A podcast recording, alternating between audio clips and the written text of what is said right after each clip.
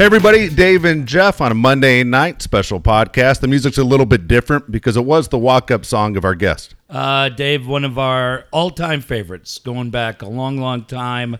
Always a blast when he's in the garage, especially this time of you. Uh, this time of year. Hi, Bret Boone. How you doing, brother? Hi, guys. it is uh, great to see you, Dave. I think you got to fix Bret's mic a little bit, give him a little volume, and we'll get him squared away.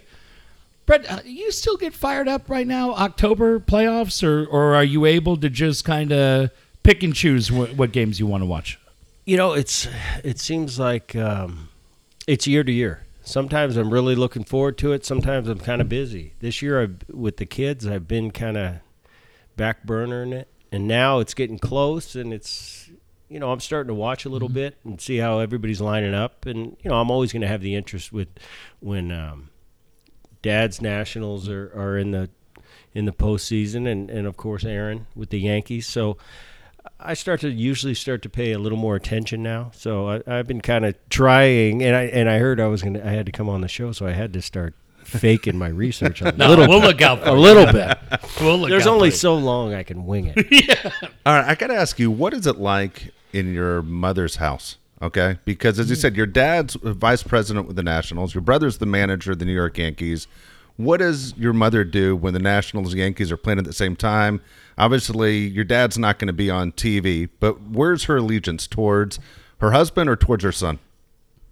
Well, I, I, I think because Aaron's in uniform and down there, and it's her son, uh, probably her allegiance is there.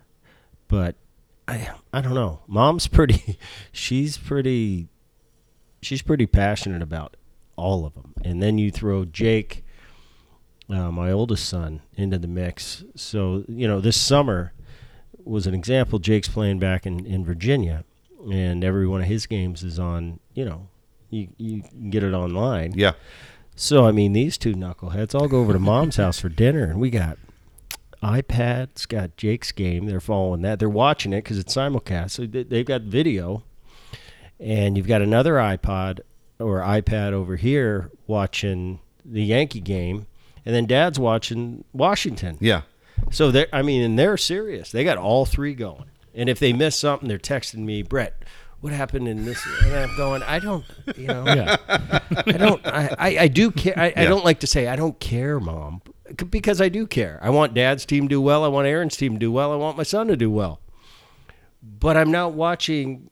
You know, she she doesn't get. She came over the other night, and you know, I was watching the news, and she said, "Can "We turn on the Yankee game." I said, "Mom, yeah, we can." And I figured I need to watch a little bit anyway, see what's what's going on. And you know, I turned the channel. It's I think it was like eleven to three in the seventh. She's like, "Well, why, why'd you turn the channel?" I said. It's eleven to three. I got I got stuff to do, Mom. you know, go watch Aaron. Go watch Aaron manage in the dugout somewhere else. You know, we've got other TVs in the Yeah, house. it's hilarious. You know, I, I want Aaron to do as well as you do, but I don't really care to watch him manage. it's it's really not. You know, it's like let's go feed the fish. Dave, we know the answer to that too because we're all we're all parents, Yeah. and we all have sons. I, I yeah, I Come take on. that it, because you know I, I find myself with my son. Right. I mean, I'm hanging. You know, I'm I'm in the car and I've got it on my phone and it's on you The know whole one of those thing. magnets. And man, Yeah. if if if the feed cuts out or something, I, I'm calling. What what did Jake do his last at bat? Yeah. It, because it is your son, and it and it's it's different. And there's a bond between mother and son in every family. Dads all know we're the silver I'll medal tell you, winners. I'll tell you. When I was a kid, I remember growing up, and man, I, I couldn't miss watching the dad's game. Oh, yeah. Philly game. I mean, it's like oh, and you know, I was. I, I didn't have a favorite player. I, lo- I loved all the players. Sure. But I had a special interest in how Dad was doing because I'm like, Dad, you got to get your average over 250. You know, so I, I was always How old are you when you're coaching them to get over 250? How old are you at that point? right six. That's hilarious. But I'm like, yeah, but but I had a I had an understanding of what if he was doing well, what Sure. that meant. I could just look at the numbers on the screen and go, I, I know this is good, this is okay, this isn't so good, this is really good. So I was pretty I was pretty much in sync. I knew exactly what Dad was doing. Oh my God! and as much as I was just watching the game, I, I had a particular interest for Dad. That is hmm. awesome. I mean, and it, Right. it- I mean, it's so incredible when we talk about baseball and how hard it is to make it Oh, as a ah, baseball player that basically everyone in your family has made it in baseball. In front of you, I gave you a, a card. It's been on my desk for about five months. I see you all the time, and I completely have forgotten forgotten to give it to you. And it's your grandfather, who you had an incredibly close relationship with. But I was like, it, it's ridiculous that this is on my desk. Somebody gave this to me, and I said I will definitely hand it off to Bret.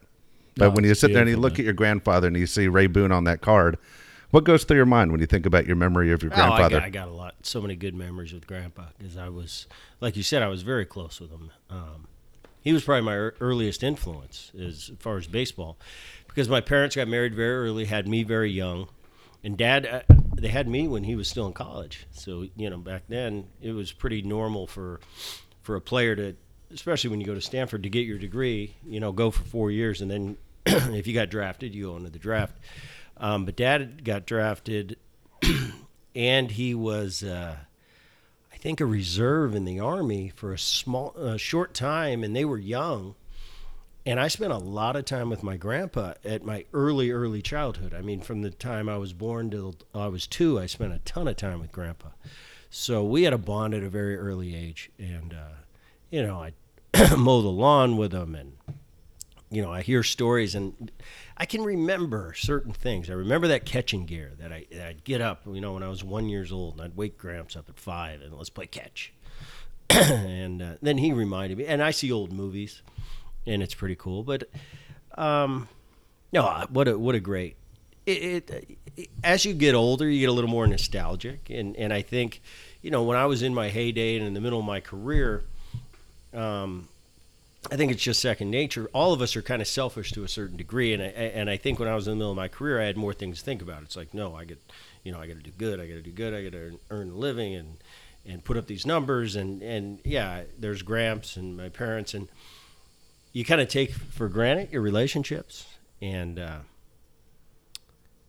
you know, then one day when they're gone, it's like, wow, that was really cool what I had and uh, you appreciate things. Yeah. And I think as we all get older, we, we appreciate things that we didn't appreciate 30 years ago. Uh, but now we look at it and go, wow, we were pretty lucky. Pretty lucky, you know, pretty lucky to have this guy in my life for a long time. And he taught me a lot. And uh, man, he was funny. And just the arguments and and the stories and you just tell that story for the tenth time, Gramps, and I'd be like, "Yeah, you're wearing me out." and then now you think, "Man, I wish you could tell me for the Right. eleventh time." Yeah. So uh, you learn to appreciate stuff like that. But yeah, that's a good man right there, and taught me a lot. What Yeah. would he? I don't mean to interrupt you, Jeff. No, but you're all good. just curious, what would he think? Because having known you and, and, and being around your dad a lot too, because you, you've brought your dad to to the games that I've coached for a number of years, and we've seen Aaron at, at different games, and the fact that Aaron gets the Yankee job. And I remember your dad was almost brought to tears with it, and you and I were kind of talking. I, I w- would tell you, I said, I think Aaron's getting this Yankee job, and you, you guys, I think, just knew it. You just didn't want to jinx it and, and, and say anything. But when you talk about the history of baseball, I mean, there, there's one team that has all those championships, and it's the New York Yankees. That your your brother, your obviously you know Ray's grandson's managing the Yankees. What would he think? Oh, he was the the proudest. Man, how can I put it? He, he was so proud of his era, uh, but that didn't hold a candle to how proud he was of his family. Uh, and he was a guy that would never show it to you in front of your face. You know, he'd never, never give me a compliment to my face. You know, he'd be waiting for me. You know, we'd come into town to play the Padres, and Gramps lived here. So of course I had the 30 tickets that I left, and everybody'd wait for me after the game. I'd come out there, and uh, you know I could have a great game, and you know I was four for five tonight. I hit a three-run homer, and I'd see all my aunts and uncles, and Gramps would just be sitting in the back like he wanted his special time. Yeah. And I get to him, and he'd be like, "What happened that fifth at bat?" Gramps, I was unbelievable for four. Yeah. And he's like, "Yeah, well, that fifth bat. Come on, you just got a little greedy and chased that breaking ball down." I said, "I didn't mean to," but uh, that was the beauty of him. But he was the guy that never would give you credit. But I'll tell you, as soon as you turn your back and walk away, he would tell anybody in shouting range, "See that kid right there? That's a real player right there." That's cool. That's awesome. Or, or same thing with grandma. I mean, in front of grandma, uh, my grandma was a saint, especially putting up with him. but it never would give her. She'd walk away, and he'd go, "They don't make them like they used to. that woman right there, that's the best woman on this earth. And she, he would tell anyone that would listen. That's how Gramps operated. My dad's pretty similar. And now as my dad's getting a little older, I listen to him and it's like, Grandpa. And my mom will say, That's your grandpa. And I say, Yeah, it is. Um, but uh, he, oh man, he would be real proud of, of the things we've done and been able to accomplish as a family. And I, I think he'd be getting his biggest kick right now of, of watching Jacob and seeing, you know, the next one, Yeah. is he going to make it? And, Yeah. and uh, that was always his pride, the next guy, you know? And um, yeah, so That's really cool. But when you watch Jake, are you do you find yourself being more like your grandfather, your dad, or can you be the guy that acknowledges the first four at bats before talking at bat, the fifth at bat, if you even bring it up? Well, you know the, the great qualities Gramps and Dad have, both very uh, knowledgeable guys. Um, I'm a little different than them. I tend to be a little more rational about everything. I, I'll tell you, my uh, my dad was great growing up, as far as not putting anything on me, not. You know, Gramps got on me a little bit, but Dad would always stay in the back, wait for me to come to him. I do the same thing with Jacob.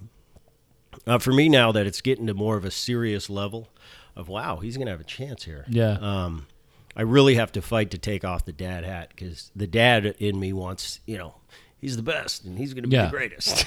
Yeah. but I, I got to evaluate him from a professional standpoint and really look at him and go, okay, he's he's this, he can improve on this, he can improve on that.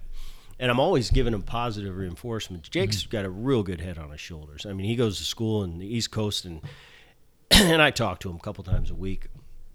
And he's he makes it easy for me because I don't have to worry about him. He's Yeah. such a capable kid, and he's so on top of everything that all he does is work out, practice, and study. So great. And he's one of those kids that you just let him go, and it's like we don't have to worry about him. Yeah. he's like more mature than I am. So uh, that's pretty cool. But it's you know he's getting to a point where he keeps improving. He's getting better at this. You know he has some shortcomings, and wow, he's really taking care of that. He's starting to run faster now. And uh, but I really stay away from him because he he knows I know my role. He knows when to come to me. He he's got always got a lot of questions for me, Yeah. and I know if he if he doesn't he's not asking questions that he's feeling pretty good right now. He goes to my dad for separate reasons. Um, you know, for the mechanics of hitting, it seems like him and dad have a better rapport when it comes to, you know, things that my dad says click with him from a mechanical Isn't standpoint. that interesting? But Jake knows when he's got a, uh, a question how to think or what he should have been thinking in this situation or how does he prepare for this at bat. He comes Yeah. to me because me and him have that rapport where I can get it through to him. This is what you do in this. And I was much more of a thinker than my dad was anyway. I think my dad epitomized thinking as a catcher yeah. as far as getting into your head as a hitter because uh, you know now that I look back and I watch and I kind of study what my dad used to do and and then that's what the great catchers did to me. It, it, I could care less if they if they how they catch and throw. It's how Mm-hmm. they called the game and how they played cat and mouse with me in the box. Man, if I got one of those real smart catchers, Who drove there- you nuts? Who owned you? I- I- You know what I mean? well, no, no head? catcher owned me, but the guys that I knew that it was on tonight, and it's a major chess match. I mean, the Variteks of the world. Oh, okay, got it. Um, you know, Ausmus was smart. He, he he could he would he'd be thinking along with me. You know, the smartest that drove me crazy because he's my dad's kind of generation and good friends of my my parents. I mean, mm-hmm. one of one of my parents' best friends, husband and wife, is Lance Parrish and his wife. Oh, wow. So I grew up with Lance Yeah. you know, as as Lance was, you know, he plays with, you know, he plays against dad. So he's from a Right. different generation. But I caught him at the end of his career, at the beginning of my career, and he was a backup in Pittsburgh.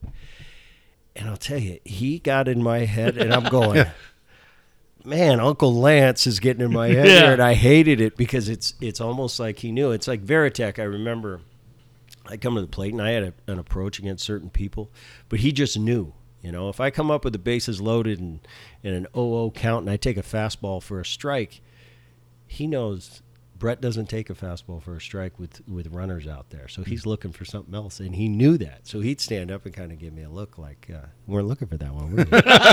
now the game's on. Yeah. Now he's thinking like me. So Yeah. now I'm thinking, do I have to go against what I'd normally be thinking? so God dang, it's so it was a pretty cool How often do hitters and catchers speak to one another? Um, I didn't like talking to guys at Yeah. all, whether I liked you or I didn't like you. Other than when I come to the plate and I tap you, hey, what's going on? Hey, Booney. Now it's business, and I didn't, I didn't like nor did I appreciate if anyone had anything to say during the at bat. Um, on occasion, if there was a light moment, somebody might say something, and it was no big deal. But you know, not too many catchers are talking throughout the at bat. And if they did, I would I did my best routine of checking them right there and um, letting them know I, I I don't like that. I don't think any hitter does. Yeah. Um, so I don't. That doesn't go on very much. What about second? Second, as far as what? Well, when you're out in the field, guys are there at second. Much anything? Depends who it is. Yeah. Depends who it is. Depends the relationship. Um, other than the the initial, hey, what's going on? You Yeah. know, what are you doing? How you been swinging? There, you know, pitching change. Yeah. You might have a conversation with a friend of yours or, or an ex teammate or something. But once a game starts, as far as that, there's no. Do we have to? Are we politically correct on this show? No. do whatever not you at all. need. You can Swear, do There- whatever you want. There's no. I was a, I wasn't a shit talker. Yeah. Uh, that wasn't my game. You know, Yeah. I thought that was kind of beneath. The, I I, st- I tried to stay above that fray, Yeah. So I would never mislead a runner. I would never with my, with my words ever. Once a game started, that's serious. Mm-hmm. Now, when there's a break in the action, I might have something to say. You know, I might be laughing at my pitcher because he's not holding them on very well, Yeah. uh, something like that. But I would never mislead him. There's no shit talking going on. It's it's once that once they once the whistle blows, even though there's no whistle, and we're we're playing, uh, it's all business for me. And usually for most of the runners out there, it's all business because they have something to do too. Uh, in between pitches, you might you know might might Yeah. say something, something that happened in the stadium or something like that. But uh, other than that, once it's going, it's going. Have you ever been as a runner yourself? Let's say even at first base, and let's say it's a guy like Sean Casey, who's known for for just talking to everybody all the time. Have you ever been there where you're like, "Hey, I have a job to do here too"? Are you trying Well, first to? base is different. First base is different because you're so close. Yeah. You know, it, at second base, I'm I'm 25 feet away. There's no reason for it, and I- and my job here is holding you on. You're first base. There's no tricking you going on. It's like I'm standing here. He's either going to throw over or he's not. So yeah, K- Casey, we used to call him Doofus. He's a good guy, but yeah, one of my sometimes sometimes he would just not stop, t- and and not in a bad way. Yeah. He wasn't trying to. and he's a close talker. Yeah, he's just that's his personality. Yeah. Like, hey, Booney, it's like enough. but but I, I didn't find myself ever put off or angry at somebody. Yeah. You know, because I knew it was just them talking. They were just being social. They weren't being jerks or trying to mislead me in any way. If I ever felt that, you know, I'd let them know, shut up Yeah. But, but that rarely happens. I mean, usually they're just out there, and, and some of the guys are just known for when you get on first, you're going to get an earful, and they know everybody. And, you know, they're usually really good guys that are just outgoing. But first base is different because you're so close. You know, between every pitch, you're standing essentially on top of each other. So there's there's a lot that goes on there, but usually no, nothing nothing uh, strategic going. You know, Bret, my uh, my first year covering this team, Dave, I think you were pretty close to it as well, was 1993. And I think about the players that were in the game, players that were playing here in San Diego. Dave and I were lucky enough to cover the 96 and 98 playoff teams, the guys we got to meet. I remember when you came in, we hit it off because it's really weird kind of looking back in hindsight, but it feels like a lot of those players from that generation respectfully could be called throwback players that had that throwback style that would fit in any generation. And I bring it up because I look at this Padre team in town that was 45 and 45 at the break and won 26 games down the stretch. And you hear that they had tuned out from their manager. You hear that their feelings were hurt when they traded a popular outfielder.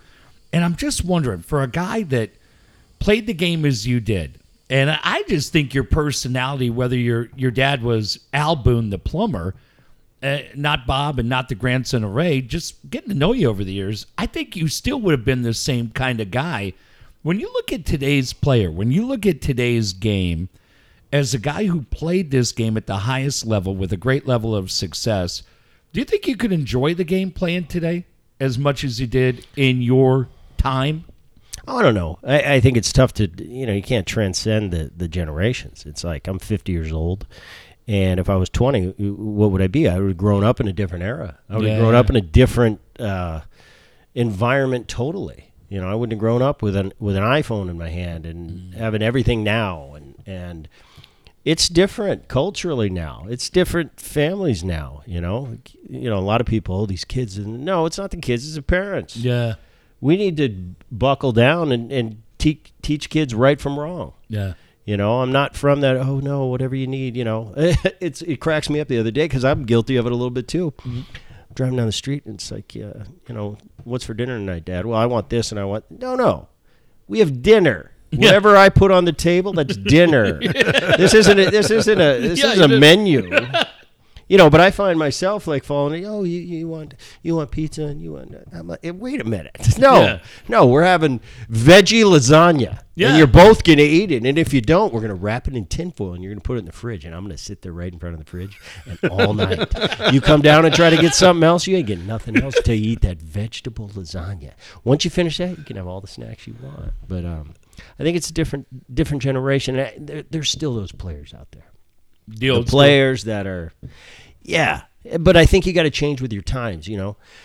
I'm still you know i'm removed 10 12 years but i'm still close enough to i can relate to the current player um, and i can relate to the the older player of my dad's generation. And, and i found that i'm not going to be that guy that's oh these guys today. No it's different. They came up in a different a different generation uh, there's still great players out there and they play the game right yes they they're a little more coddled you know, I see these guys getting their own shoe the first year. That was one of my greatest achievements in my life was, you know, I'm 10, 12 years in the big leagues and I go on a Nike trip and I got called to the shoe guy's room. And I got to the, sh- the to the room and he let me design my own shoe. I mean, I was like I was like kid at Christmas. Right. At Christmas. Nowadays these guys are getting their shoe for their double A all-star game and Yeah. I'm going, "Man, Yeah. I was just hoping I got my my pair for the second half." Yeah. um, so and, and I don't take that away from them. I don't I don't say oh they shouldn't do that, but um, it's just different. That's all it is. It's different. There's one way to play. This game will never change. You go out, you bust your ass, you play the game the right way for nine innings, then you do whatever the heck you want. I'm not saying don't have personality, don't enjoy yourself. Y- y- You see some guys out there genuinely having fun, and and it's not the way I would do it. But but who says Bret Boone's way is the way? That's just how I went about it. Um, so as long as you you take this game serious, you respect the game, you respect the players that came before you, and you respect the players that are come after you, and you do your job. Because at the end of the day, it doesn't matter. You got to look yourself in the eye. Was I did I represent myself and play the way that this game is supposed to be played? And if you can do that, who cares what anybody else thinks? So I, you know, I yeah, today's game, it's different, you know. And but I but I kind of roll with it. You know, I I real I, I would be uh, uh, when I was playing, I was crazy about wanting intel. And man, anything I could get, any extra video I could get, I'd watch that and I'd watch it. And I'd wa- today I'd be a kid in a candy shop. I mean, Yeah. you're giving me data beyond above above and beyond what I ever thought would we'd have.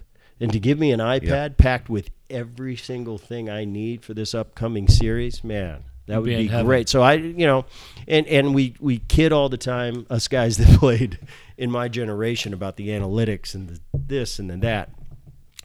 But until you really break that down and truly understand it, is before you can have a truly hardcore opinion either way. And I haven't broke the data down like that. I haven't been in meetings where, hey, show me where this data works, show me why this works, and really studied it. Until I get to that point, you know, I have my opinions, but that's what they are, they're opinions. And when I go into a, to a fight, I like to have my Yeah. facts. So I'll take you to the mat because I got the facts. And uh, so I'm always up for learning and um, seeing what they're seeing nowadays. There's something to it. You know, there's something to it. I- I, don't think you can play a game with a computer. You never will be able to, especially a, a baseball game, Yeah. uh, because you've really got to take into account a lot more um, than just what that computer screen spits up. I got to read a guy and look in his eyes, and I know what that guy's got, what kind of heart that guy's got, and that plays for a lot. You still, as a manager in today's game, you got to go on feel, you got to go on gut a lot of the time, and then use that data and use those analytics where you see fit. I think you know. I think we've talked about this on this show before. Is I think that the great managers now going forward are gonna are gonna be those guys that that have that that old school mentality and that gut instinct that usually is right, and they combine it with the perfect percentage of of data and and analytics and just technology, and those are going to be the ones that really excel. You know, we're seeing a lot of the old school managers, even a guy like Boch, who we all know really well, that it almost feels like guys like Bochy and, and Scioscia and Girardi and, and you, you can go on and on, Mike Matheny even, um, that their opinions aren't basically given the credit that they feel they deserve as saying, I'm a lifer. This is my job. I've grown up my whole life being around baseball, either as a player, as a manager, and you're seeing that so many GMs are guys that are Ivy League graduates, guys uh, that are computer based. You need to have a GM that is willing to work with the manager. Like talk is Joe Maddon's going to end up back with Angels. Will the GM say, "Hey, you have free reign to do what you feel. Here's all the information we're going to give you." But if the information doesn't go with what you're feeling at that time, we're hiring you right now to be Joe Maddon instead of saying we're hiring whoever the next guy is. We need you to follow the computer system. That w- that's what you're here for. That's what we trust. We trust. Well, well I data. think it's yeah, and I think it's it depends on the organization you're with, um, and not to sit here and say because I really haven't d- delved into it or, or looked into it who who who has the most power, who has the most say upstairs versus another team that just lets you go and, and says, hey, you're the manager, you run it, you do it how you want. Here's all the data we have, but you make the final decision. I'm sure there's some franchises out there that do that. Uh, and I'm sure there's some organizations out there that say, we want to have a lot of input here. That probably goes into a lot of the hiring process. Who are we going to hire? We're going to hire a guy that's going to that's willing to to play and willing to take our advice a lot of the time. thing you got to realize is the general manager has an ego too. yeah. Mm-hmm. General manager goes all off season and works, w- puts together the team, gives them the players, and the manager runs the players. In the old days, you know, here's your team, manager runs the team. Nowadays, the GM's sitting up there going, "No, well, I would have done. I got this guy. You know, he's got an ego too. So I think the best combos are the guys that work together, talk it out, have an understanding. But I think at the end of the day, the manager's the manager. He's got to run the game. He's going to be hired. He's going to be fired. So he's got to make his own choice. Doesn't mean you can't be a team and, and work as a team and take input from a lot of different places. But at the end of the day, you're the skipper. You make the decision. Having watched here in the last two years manage the Yankees, has it done anything positive or negative to make you think about getting back in uniform? Oh, I, at this point, um, I would be open to a lot of different things. Yeah. At this point, you know, at the end of the day, this is this is the game. This is what I know. Mm-hmm. This is what I know very intimately, Mm-hmm. and all the nuances and all the little, you know, the subtleties of the game. I know that. I know I'm an expert in this field. Um, I enjoy watching Aaron. As far as getting back in the game, I'm always going to be open to the right position, depending on where it would be and the right um, situation, timing. Um, I'm definitely going to be open to that. But right now, I'm I'm also happy coming on your show and Love and, it, and raising kids. Yeah. So uh, who knows what the future holds? But baseball will always be there for me, and I'll always be a, you know, be a. Uh, I don't know. Always be my passion. One quick, sorry, Dave. One quick, Aaron. I, I got to ask you this. We joked about it earlier. That clip of him this year that got out, where he's, where they're fucking savages in the box, man. When you're watching that as a player, thinking about your manager going out and doing that, as his brother going out and thinking about that, what's running through your mind as you're watching that clip? As he goes out and he's just telling the umpire, "Get better. You got to be better when you're." Watching it. Well, it was that." classic Aaron and the way he is because he's such a nice guy that he really doesn't want to show anybody up. He Yeah. wants to be firm and get his point across, but he wants to do it respectfully. Mm-hmm. So he was. He was, hey, you need to get better, sir. You know, but a little harsher than that. Yeah. I called him. I said, that's a perfect, perfect clip. I said, because you didn't do it. Yeah. You didn't set up the hot mic. No. You had an epic comeback with the Savages Yeah. line, and I said in one non-premeditated rant, you got every every fan in New York that hates you Right. to like you. Yeah. At the same time, your teammates loved Yep. it, and every player in the big leagues watching it going, "Wow, love what our manager's doing that for us." So Aaron, in one hot mic moment, probably picked up about seven million fans. Yeah. I said great. it was a perfect storm. I said, and you didn't you didn't have anything to do with it. You know, if people set something up and it's you can tell it's kind of planted, like oh they did that for the PR or anything. That was completely innocent, but it was picked up and it was and it was just the perfect thing. And I'm going, you know, because New York, Oh, imagine how hard that can be. Oh. And you're always going to have your naysayers. So all those naysayers caught a little respect for Aaron Boone right there and went, you know, we we, we can't hate him like we did because that was pretty awesome. And for me as a manager, the most important thing are my guys Mm-hmm. and my players Yeah. and my peers. And I think that did him nothing but good right Yeah. there. So I thought it was a pretty cool moment. I agree. I mean, we always hear all the time it's such a long season, and then the, the, everything just starts to drag, especially when you get in August. Even if you're doing well, it becomes an extremely long season. It, it's extremely hot. It gets uncomfortable. Right there, it was that boost of energy immediately for those guys. Whether it's Brett Gardner, whether it's anyone else on that team, hey, that was a little bit of a push as, as we make a run here. He he is going to win Manager of the Year. I mean, without a I- doubt, I think- that you can't argue with all the injuries they've had and what a great season they've had. I almost feel like if and if, if your your brother would never answer this truthfully, at least not to me, to you maybe. He has done such a great job with what he has uh, to to make that meal that a guy like Giancarlo Stanton coming back almost feels like shoot, is this going to mess up chemistry a little bit because we've been doing really really well, and I understand he's a superstar making a ton of money, but man, we're we're a complete team right now on the right path. Yeah, you know, I thought because I'm I'm tough on Aaron privately. Me and Aaron t- talking. Yeah, Um, I respect him a lot. He's a very still your little brother. yeah, but he's a very Yeah. knowledgeable guy. He's good at what he does. He's he's very well prepared. He's very baseball savvy. He's knowledgeable. He's a great people person. Um, but I'm tough on him, and we have debates about certain things where we disagree, and I'll go to the mat with him every time, and he'll listen. Um, but I look at this year, and and you know, like I was talking earlier about taking my dad hat off for my son, I got to take my brother hat off for him.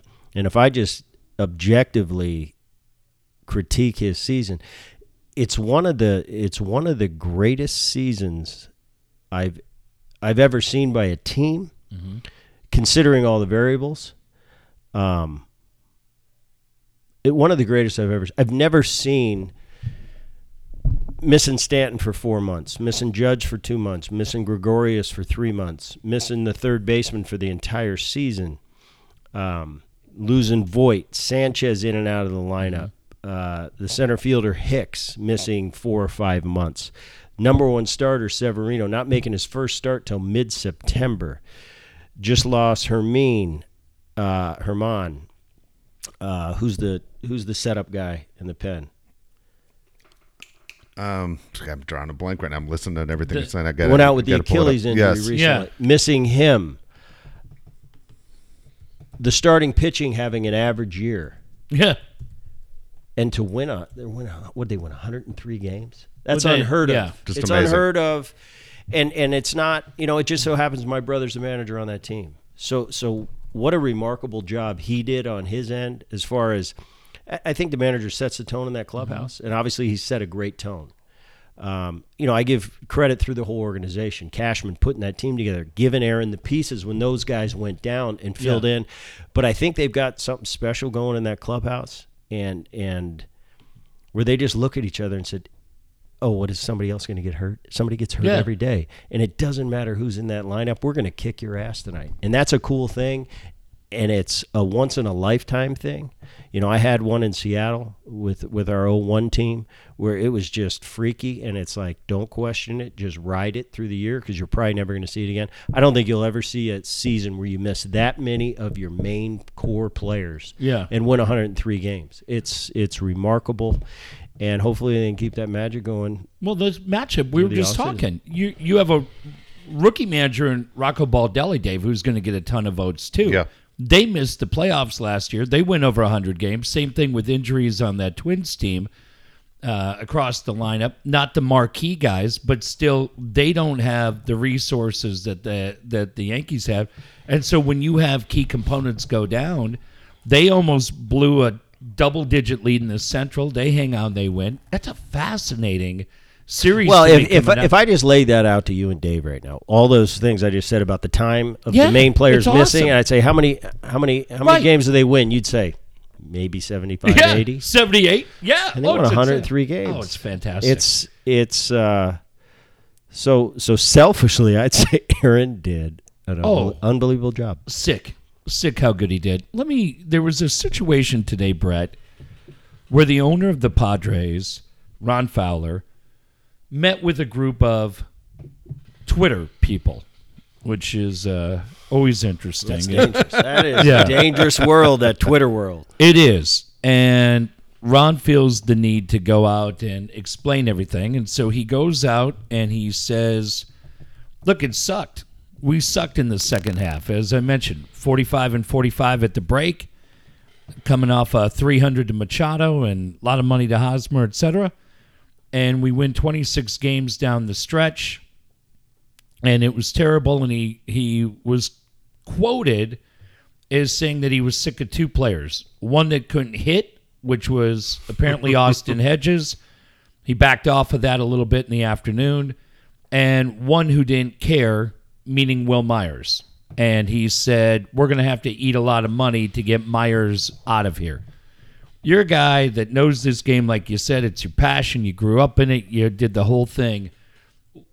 From your perspective, what does that do to a locker room, even in the off season, when an owner comes out and calls out two guys, no matter is it a brother situation where I can rag my brother, but Dave can't, or do you look at that and go, well, shit, he said what all of us are thinking. What does that do inside that clubhouse for the 25 guys in that coaching staff when the owner does that publicly? Well, twofold. I mean, first of all, as the owner, you can do anything he wants. Yeah.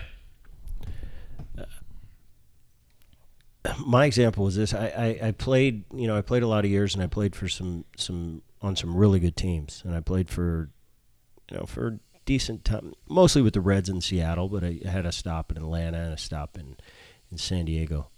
Um, but I'll tell you what I appreciated was an ownership's main thing and only thing. I don't care if we're friends. I don't care if the owner loves me, hates me. He's going to respect me. He's going to respect how I play as long as he oh, how, how do I put this? I played in I played in Cincinnati. I'll just tell you funny story. I played for Marge Schott, Yeah.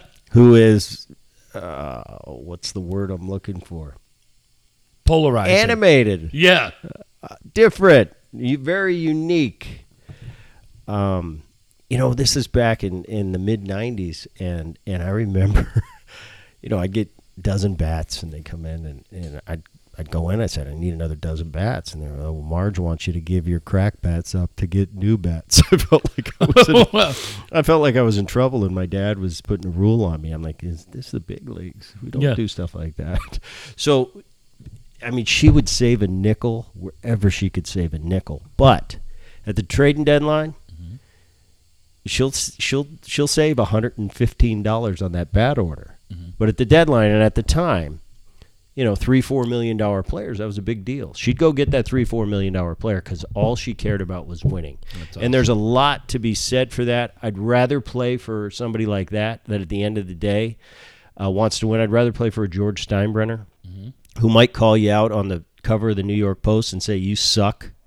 As a player, I'm a man. I'm a grown man. I know that I can handle that. I'm getting paid a ton of money to perform. I don't want him to say that about me. Nobody likes to be called out like that. But I could deal with it as long as I knew his end game was all he cares about is winning. Can today's player take it? Well, I don't think you you can categorize today's player as all one type. Yeah, it's definitely a different era. Uh, and I can just speak for my age, my my generation, or you know, 10, 12 years ago, if an owner called you out, um, I don't think you'd like it. Yeah. But I don't think it's going to disrupt that clubhouse at all. And it all- it's it, it's all it all depends on who the player that is called out. I played for some tough managers that would call you out. I played for Lou Piniella, and man, we had some knockout, drag, drag out fights. And I'll tell you what, for me, my personality, it made me better Yeah. because I was going to show him, and I was going to, I was going to stick it up his butt. Yeah. Um, some players aren't, and we've talked about this on this show before. You've it's all about reading players, knowing players, and I- and I got to kick you in the ass, and I got to give you a hug to get the same results, and it's knowing when to do that. So that's why I say it's twofold. He's the owner; he can do whatever he wants. Yeah. Uh, but knowing your personnel, knowing how they're going to, res- because there's still a lot of money on the line. It's like I need to get the most out of this and the most out of this. So uh, I don't know. I'm kind of in between. I, I don't have a strong opinion either way on that. Uh, at the end of the day, he's paying the bills. He can say what he wants. Yeah. When you had someone like Marge Schott, who is known for for being cheap, I mean, even for us as as a media members, when the Reds would come to town, do you remember the media notes, Jeff, for the Reds were black and white? Yeah. There was no color in the Oh, ink. it's unbelievable. It wasn't And- uh, like she. Oh, she. It's rumored she was Yeah. cheap. No, no. she was cheap. and they printed We on flew- both sides flew- of the paper. Yeah. Do you remember we, that? We oh, flew. yeah. We flew coach twice a year in the big leagues. Wow. So I'm sitting on a plane. year. I'm sitting on a plane, and you know we had some pretty high profile guys. We had Deion Sanders, and he's flying with us, and I'm we're we're on this plane, and I'm going, is this serious?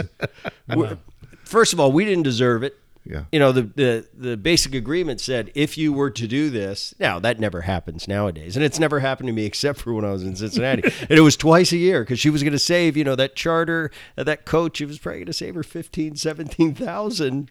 God damn. And back then, you know, we had to have three seats for every two players. So basically, it broke down as we had to go through custom. I mean, we had to go through security with everybody else. You guys are walking Cinci- through the airport? Oh, Yeah. in Cincinnati with all the Reds fans, and here come the Reds, like we're a college team. And now we got to sit in the terminal. Yeah. You know, we're waiting for the plane to get there, and it's just a circus. And I'm sitting there going, "This is." You know, I was a young player though, Yeah. and I was just getting it. I didn't care. I just wanted to get to the next field and play. But the guy, the veteran guy, is just like, "Wow, this is really weird." You know? Yeah, you want to go to? Well, back then they didn't have it, but it's like, "Hey, you want to go get a Starbucks?" Yeah, we probably won't get bothered going over there. You know, you got every fan in the world. Hey, what about that last series? Yeah. And and it was funny, but, but we'd get on the plane and and I'm going, these people that are on this flight with us, they do not deserve what's about to happen on this flight. but at the same time, we don't deserve to have to, you know, Yeah. that's a time for for players after a game, after a series. That's time to let your hair down and it's just relaxing time and it's not for anybody else. It's our time. And so I felt bad for the the, the guys that just bought a ticket on that flight. Uh, but but at the same time, it's like, what are we doing on this flight with them? Um, so yeah, it, it was not a rumor. She wasn't kind of cheap. The bats was a real story. Uh, I'll tell you, she'd try to get away. She'd put us because in the basic agreement, you have to stay. Big leaguers have to stay. I think at a minimum is a four star hotel. But if she could sneak us into a three and a half star, Wow. and it saved an extra couple bucks, she would do it. And we saw it. It's like Marge. Yeah. But I'll tell you, at the trading deadline, she would go out and get that player because she wanted to win so bad, and that's all she. And that that's the old school mentality, owner wise. Steinbrenner, he could care less what he says, what he's, you know, who he offends, but you knew that inside all George wanted to do was win, and he mm-hmm. didn't care at any cost. I want to win. So those players, I think, took it as you know we can take a jab from him once in a while because we know at the trading deadline he's going to get us whatever we need to give us the best chance to win this year. So I'll take that over passiveness. And winning isn't the most important thing. Bottom line is, Yeah. You know, it's funny, Bret. I was in uh, Toronto in May. I'm in the Toronto airport. The Raptors walked right through. They flew coach to Philadelphia in the middle of the playoffs. But the funny thing is, you spend enough time up there, you know what those fans are like. Nobody went up and bothered them. They just waved to them. They just cruised right through the terminal. This was the middle of the playoffs. really. Yeah. I watched the. All of a sudden, I look up and here comes the whole Raptors team. Well, that's amazing. Especially Hour now, flight to Philly. especially nowadays, because it's like Yeah. that was the only time my Cincinnati time, and, and it probably happened in the five years I was there. It probably was four flights. Right. Who knows with these guys? Uh, guys? because you know everybody else is like, you know, they almost it was almost like a running joke. Hey, did you guys fly coach? Did you check your bags? yeah, you know, you'd play, the, you'd see the other guys, you know, on the other team the next day during BP. Hey, how'd you guys get here? Did you guys take a bus? That's Uh, last week, I I watched the end of the road for Marty Brennaman in the Cincinnati Reds, and Marty, forty six years, and for me personally, way before Dave and I started this show, I, I was the guy who ran the board at a local station, and a guy that I worked with was the engineer when the Reds came to town, and he said to me, he "Goes, hey man, you want to go watch a game with Marty and Joe Nuxhall?" And Bret, Nuxie was my favorite. Bret, I'm telling you, I was I had no connections to anything. I was just a scrub, and they were the greatest guys. And I was so thankful for them, Ted Leitner, Jerry Coleman, others, to show me the way. And I'm wondering as a player because I'm watching the Reds fan base that pours out on the field to hear Marty at the end.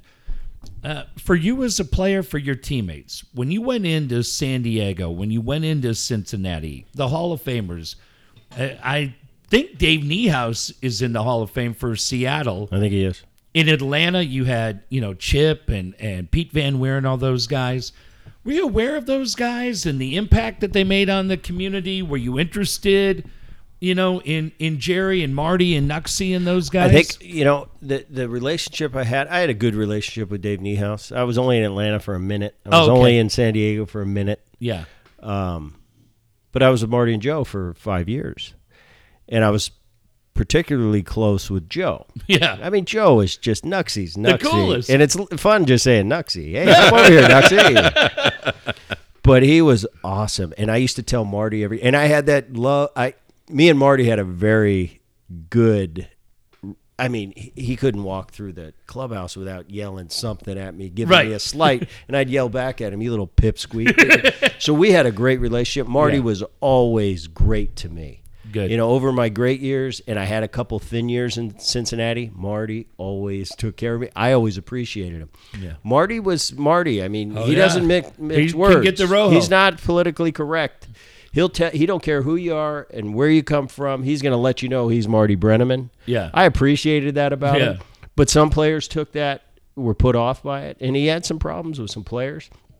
I always loved Marty, but I did always remind him that you know, see that guy right there, and Nuxie'd be sitting there. I said, he's the reason that no one's killed you. So- Man, I love Nuxie, and me and you know, I always knew if I had a good game, Joe was going to come grab me for the post game Yeah. show, and he'd be sitting back there floundering through his tape recorder. Oh, damn it! and I and I te- and I try to mess him up because that was the, the thing. He would he would do his opening, and they'd be, oh, jeez, I screwed it up. So we'd have to do it like five times. yeah. The old uh, left-hander. oh, I loved him, loved him, and and I loved Marty too. But I, I I'd tell him that all the time. I'd say, you know, Joe saves your ass because he's a good dude and you're a mean person. And I would tell him that he'd laugh. Booty, uh, try getting some hits tomorrow, you know. But I had a good relationship, and uh, I sent him a text the other day uh, when he was retired because that's man. It's pretty lot. iconic what he's done in Cincinnati. When you think of Cincinnati, that's it's the one voice that you hear. Yeah. is Marty's voice. It's kind of like um, I don't know. For me, it's it's my childhood listening to uh, who was it? Richie Ashburn and Harry Kalas. Oh, the Harry right. Kalas, Great guy. That's my childhood. It's like Harry Kalas. Of course, that's my whole childhood. Another guy that Harry was Kalas. as cool as it got. and um, you know, so certain guys, it, it's just the voice kind of goes it goes with that with that franchise. Yeah. You still hear Niehaus all the time Oh, for yeah. Seattle, and Seattle doesn't have the the history that these other teams Sure. have because you know Seattle didn't come around to the what sixties. Yeah. 69. 69. Or 76. Wait, wait. Uh, No, 76. Mariners. Yeah, seventy-six. Yeah, so so they don't have the run from the 1800s like the Reds do. But now, when you think of the Reds and the voice, you hear Marty's voice. Oh, that's Yeah. the Reds. Yeah. You know, it's it's almost like when you go to Yankee Stadium and you hear that the, the guy Oh, that yeah. passed away recently. Uh, that's, uh, that's yeah, Bob Sheppard. yeah. That's that's Yeah. Certain certain people have that. You know, I hear Harry Kalas. For me, Uh, that's the Phillies. Mm-hmm. But for a lot of people, that's NFL Films. Yes, that's funny. you said and that. that's one of the most I that Harry for me is in a different category than everybody else from a voice standpoint. You know, we were talking about how as a baseball player, the season can be long and it can drag, and you're just going city to city. as a baseball player, are there certain cities you, you feel a little bit different energy? Let's say you're going to Wrigley Field or you're going to Dodger Stadium or Yankee Stadium. You're, you're going to a major market compared to, let's say, you have three games in the middle of the week against Milwaukee. Well, for me, it was you know for a player, and well, I, I can speak for myself. Uh, the city had nothing to. Well, yeah, I liked certain cities, but I got excited where I where I I hit well. Yeah. so I could care less. I'll give up a. cr- I'd rather go to a crappy city where I rake. Yeah. Yeah. I didn't, you know, I never particularly liked Dodger Stadium, so I didn't care. It's like, oh, Dodger Stadium. Hopefully, I can get a couple of hits. Uh, man, I'm going to Anaheim. Oh, it's my favorite place in the world. I love playing at Wrigley. Day games at Wrigley. I, I really, I loved going to Yankee Stadium. That was different to me. Yankee Stadium was different than all the rest. It was just when you when you were at old Yankee Stadium and you stand on the field.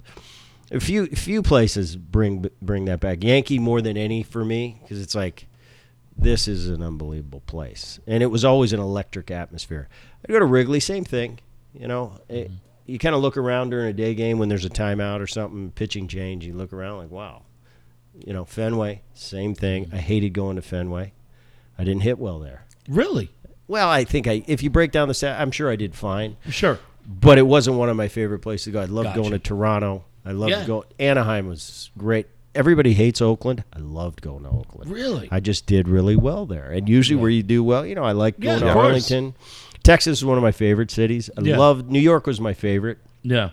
Uh, I'd have to pick Anaheim City as my favorite strictly for playing and hitting. It was Anaheim. I just I couldn't wait How to much get fun there. with your dad having the history there too, to have success there. Did it mean special? I mean, you had to spend a lot of days there. Oh, as a As a kid, kid, oh, watching. it's still to this day. You know, I went up there and I saw Aaron a few months ago when they were in town playing Anaheim, and I go to the back door and I knock on the door. Who's there? My, uh, my peer when I was 16. He was the clubhouse kid, and I, Wow. w- I was the right field. I was the ball boy in right field. Yeah. So it started there when I was 16, and Bubba is still the clubby. So it, it goes back That's that cool. far. So it's it's pretty cool stuff. That is cool stuff. I mean, that, that's Yeah. awesome. When you, there's a great story happened actually right there at Angel Stadium, but it was Ken Griffey Sr. and Ken Griffey Jr. both hitting home runs. When you look at your career, how basically you missed your dad just by a couple of years. Do you, do you ever think how cool it would have been to be playing on a baseball field at the same time as your dad? Yeah, we had an opportunity. He his last year, uh, he was in his last big league season was '89, I think, with uh, Kansas City, and he went to camp with me. Uh, I got drafted by the Mariners, and I went out and played my first short season A ball, and uh, I didn't go to big league camp my first year. I went to minor league camp, and Dad that offseason signed with the Mariners, and uh, went in, and he he ended up retiring at the end of spring training, and that was it for him. Uh, but they came to us during spring training and said they were going to call me up from minor league camp and I was going to play in a game with my dad. And we both discussed it and we decided no. I, I told him, I said, I feel funny doing that. I said, uh, because it's just, it's a circus. Yeah. I said, I'll be there when I deserve to be there. So we decided to nix it and we didn't do it. Uh, I don't know how I would have felt about doing it. I, I would have felt like this isn't right. I'm not supposed to be here. I haven't earned this. And I wouldn't have been able to. What would have been stranger? well. Playing with your dad or having to take a shower with your dad after the game? that would have freaked me out. I was I don't want to I would, with my dad. I would. Oh, if, if, if it would have been legit, me playing with my dad, that would have Yeah. been one of the coolest. that would have been cool. I mean, Right. for Kenny to get to play with his dad, it's, Right. it's no one's ever got to do it. Yeah. He's the only one. The So he's the only one that can speak from from uh, experience. So that would have been unbelievable, but it wouldn't have been anywhere close. It, it had to be legitimate. It had to be Bret Yeah. deserves his call up, and he's here, and you deserve to be on a major league field. I didn't feel like I'd earned it yet, so I said I'm not doing it. I don't care if it's you know playing with dad. No, I'm not going to do it, and we Well, decided not to do it. You know, it's funny. Uh, Bret mentioned his son Jake, and Mm-hmm. he's he's a, a starting shortstop at Princeton, and will get drafted next June. He's already been drafted once before. You didn't bring that up, but he's like he he's on the, the path to follow in the family name. Unbelievable. Right now, how often is that spoken about inside your family, like, especially with your mom? I- I'm sure your dad doesn't talk a lot about it, but your your mom's all in on, on his career and, and follows as many games as she can. She oh, can she's, get to. she follows everything. No, she doesn't talk about it much. is you it know, one of the guys just? I'll it- talk to me and my dad. We'll talk about it a little bit. Yeah, because we see his we see his progress. You know, from and Dave, you saw him. Oh, yeah. you saw him as a kid, And it's interesting for me because you know, as a dad, when he was 10, 12 years old, I'm like, hey, he's a he's a good player. He's, you know, he's he's got some instincts. He knows the game. Then you think, well, big leagues is a different world here. You mm-hmm. know, and then he gets a little better. And in high school, you know, he struggles at the beginning. Then he gets a hang of it a little bit. Then his senior year, he's really good. And he goes to Princeton his freshman year. He takes his lumps, and he's, you know, he's a little behind hitting wise. And his sophomore, year, he comes back. And he hits over 300. He's starting to get it. Then I watch him go play this summer, and he's even better. And his arm's stronger, and he's running better. And he's growing up, and he's now he's a man. He's not a full blown man yet. He's still tr- he cracks me up. Call, Dad, I'm 175, 175. He's trying to get to 180. I said, son, just as a man, when we get older, you fill out more. Um, but it's pretty cool. It's been a pretty cool ride watching his progression. And I never put that on him. It's like, no, whatever, whatever he does, this kid's going to be successful. You know, whether Yep. he's a banker or a leading man in Hollywood. Jake's, you, you know, I think Jake. it was- He, oh, yeah. he can do it all. I think it was your brother that said when he graduated high school, he said this kid could be president of the United States. He could. day." He could I- be. He could be a leading man in Hollywood. He could be uh, Wall Street tycoon. He could be the president of the United States, and and if everything goes right and he gets his dream, he'll he'll get to play in the big leagues. So um, I don't worry about him either way. I support him. Uh, you know, and yeah, the the the dad side of me, man, I'm pulling hard. Come on, Yeah. get a little better, get a little faster. um, but he's, you know, he's progressing like he's supposed to, and, and he's got a love for the game, and and uh, you know, hopefully this year he'll he'll he'll get be a decent draft pick. And and I told him, I said, once you go out there, I said, hey, here's your opportunity, and it's what you do with it is is to where it takes you. Bret, I'm- interested. in- I, I don't know if you'll have the answer to this, but we'll we'll ask it Oh, Jeff. I have the answer to everything. You do, and I like it. I, I say to my sons all the time, I said, you know, the nicest thing that your mom and I can give you is the fact that our own career goals that we set for ourselves, we're lucky enough to exceed them. And by exceeding our own career goals, we don't need to live through you. You can go out and chase your own dream. We'll be there for support. If you get a little squirrely, we'll get you back online. Sometimes it'll be whatever. But I don't need you to live my dream. I was lucky enough to live it. Their mom wanted to go and be a lawyer. She passed the bar and she's doing great. Dave and I started as a little dopey weekend show and we were able to do a lot. So that's why I always say to them, I said, I don't think you get it now, but at some point you'll be like, wow, that was cool. How much for you, Bret? Uh, uh, starting from your grandfather down to your dad, from your dad down to you and Aaron, and now for you down to Jake, the idea that you lived your dream, exceeded your dream, how much has that made it for you in just your own mind being easier being Jake's dad saying, "Well, I didn't I didn't tap out at A ball, so I need to be different." And like I said, I don't know if you can answer it, but do you feel like it's been easier watching this path for him knowing that you exceeded the goals that you set for yourself? Well, that definitely makes it easier. yeah. You know, it definitely makes it easier for me in a lot of things I do because, you know, As a dad?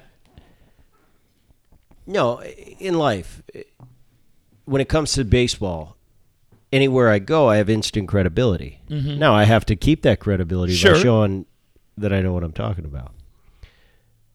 I don't know because I don't I don't know anything else. Yeah, I guess you're right. But I but I think the short answer for me is my dad was so good with me growing up and and I never felt an ounce of pressure from my mom or my dad not one bit.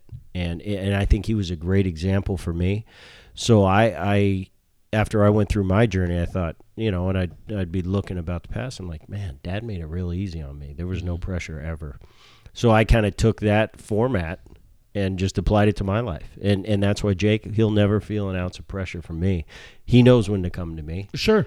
Um, and I don't sugarcoat everything to him either. But I'm never calling him to critique him. I'll call him and I'll say, "Remember what we talked about? You're not doing that. You've got to start thinking differently than that. You got to think. What are you thinking?" And that's more of our conversations. He might go 0 for 4 and have you know a couple strikeouts and didn't swing good. My conversation's not going to be about your swings and why'd you chase that breaking ball. I know why I chased that breaking ball because baseball's really hard, Yeah. and I've chased a million of them. Yeah. But uh, I, I'm going to get to the crux of it is what were you thinking in that at bat after that last at bat? What he did to you and what you did that next at bat? What was going through your brain? Not to critique him on that particular day, but to teach him for the next time that situation comes up. he's going to have that in his mind. And maybe one thing I say in that conversation goes ding. Now he's got that knowledge. Yeah. My goal, my goal as dad is to help Jake as much as I can, have as much knowledge as he can. I want him to be a 21 year old kid that has the knowledge of a 30 year old. Yeah. That's going to do nothing but help him from a strategic standpoint and how he goes about playing this game because there's so much to it. I learned it late, not late, but but of course I knew how to play the game, but mm-hmm. but I was kind of a wild horse when I was 21 years old. I mean, I could just really hit, and I had really fast hands, and I everything was easy for me. Hitting was never easy, but I mean the the, the actual motions of doing it.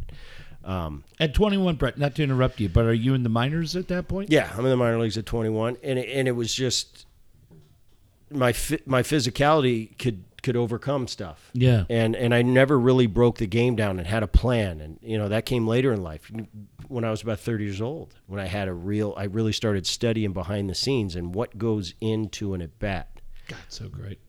And uh, if I can give that to Jake Yeah. at an earlier age, man, he's way ahead of it. You know, Yeah. he's way ahead of the curve there. So that's my my. I look at it as like I said, my dad's job is the is the uh, is the physical side. Yeah. and the the technique and all that because I just don't you know Dave's seen me work. I don't have much patience for these guys with with less than lightning lightning features. And I'm, I'm looking at Jake. I'm like he's like well I couldn't get to that pitch and sometimes I go well you should have fast hands like your father it's really easy to do no but I'm uh, just not I'm not I'm just not good at it I mean believe me I've been humbled plenty in my Oh, life yeah. I've had plenty of rough times so I I definitely I joke when I say that because Yeah. I'm very I was very humbled by the game and I have appreciation for how hard this game is. But I stay away from that side and and I just stay of the thinking side, the mental side, how we prepare because I think that's every bit. You know, I see these these hitting camps and these hitting things and I laugh all the time because you can either hit or you can't hit. Now, if you can hit, now your brain comes into it. And Yeah. the better you prepare and the smarter you are, and you that's going to make you the best you can be. But you can either hit or you can't hit. You can't it's you can't take a, Yeah. a, a mediocre hitter and say, "Well, I'm going to teach you to be hit like a stud." It ain't going to happen. If you can't hit, you can't hit. if you can hit, now let's make you the best you can be. So You know, uh, Bret and I have had this this conversation before because we've been in a lot of dugouts before. But people always will say, "What does it take to be a, a major leaguer?" And I've asked Bret this question a bunch of times, and, and two of the three things you're, you're either born with or you, you aren't. Right. And and you know you, what is it? First one's eyesight. Second one is your fast twitch muscles. And the third one is your, your desire to, to basically put your skills together and work that hard to make it that far. But the first two you don't even control. you and don't. yet you don't. Bret and, uh, and I have sat in so many dugouts. Well, he'll look at the other team and look at the parents, and he, he'll say, "None of these kids are going to make it." Every parent over there thinks their kid's going to make it. There's not a Right. kid on this field that's going to make it. And not only are they not going to make, it, they don't have even a chance on this earth of making it. Now, sometimes you're you're the thing with kids, and why I don't really get into judging kids. eh, Not necessarily that's a bad word, judging, um, scouting them or giving my opinion of them.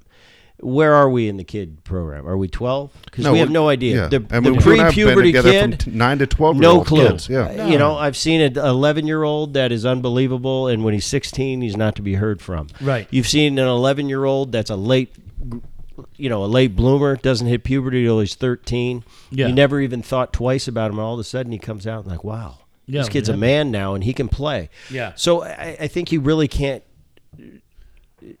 look at a guy and decide oh whether this guy's got a chance until he's he's kind of 16 17 years old and he's and he's at least a, a young man that's that's um, now you're kind of seeing the physical skill and the first thing and, and the major thing at, at the highest level is it's very simple it's speed.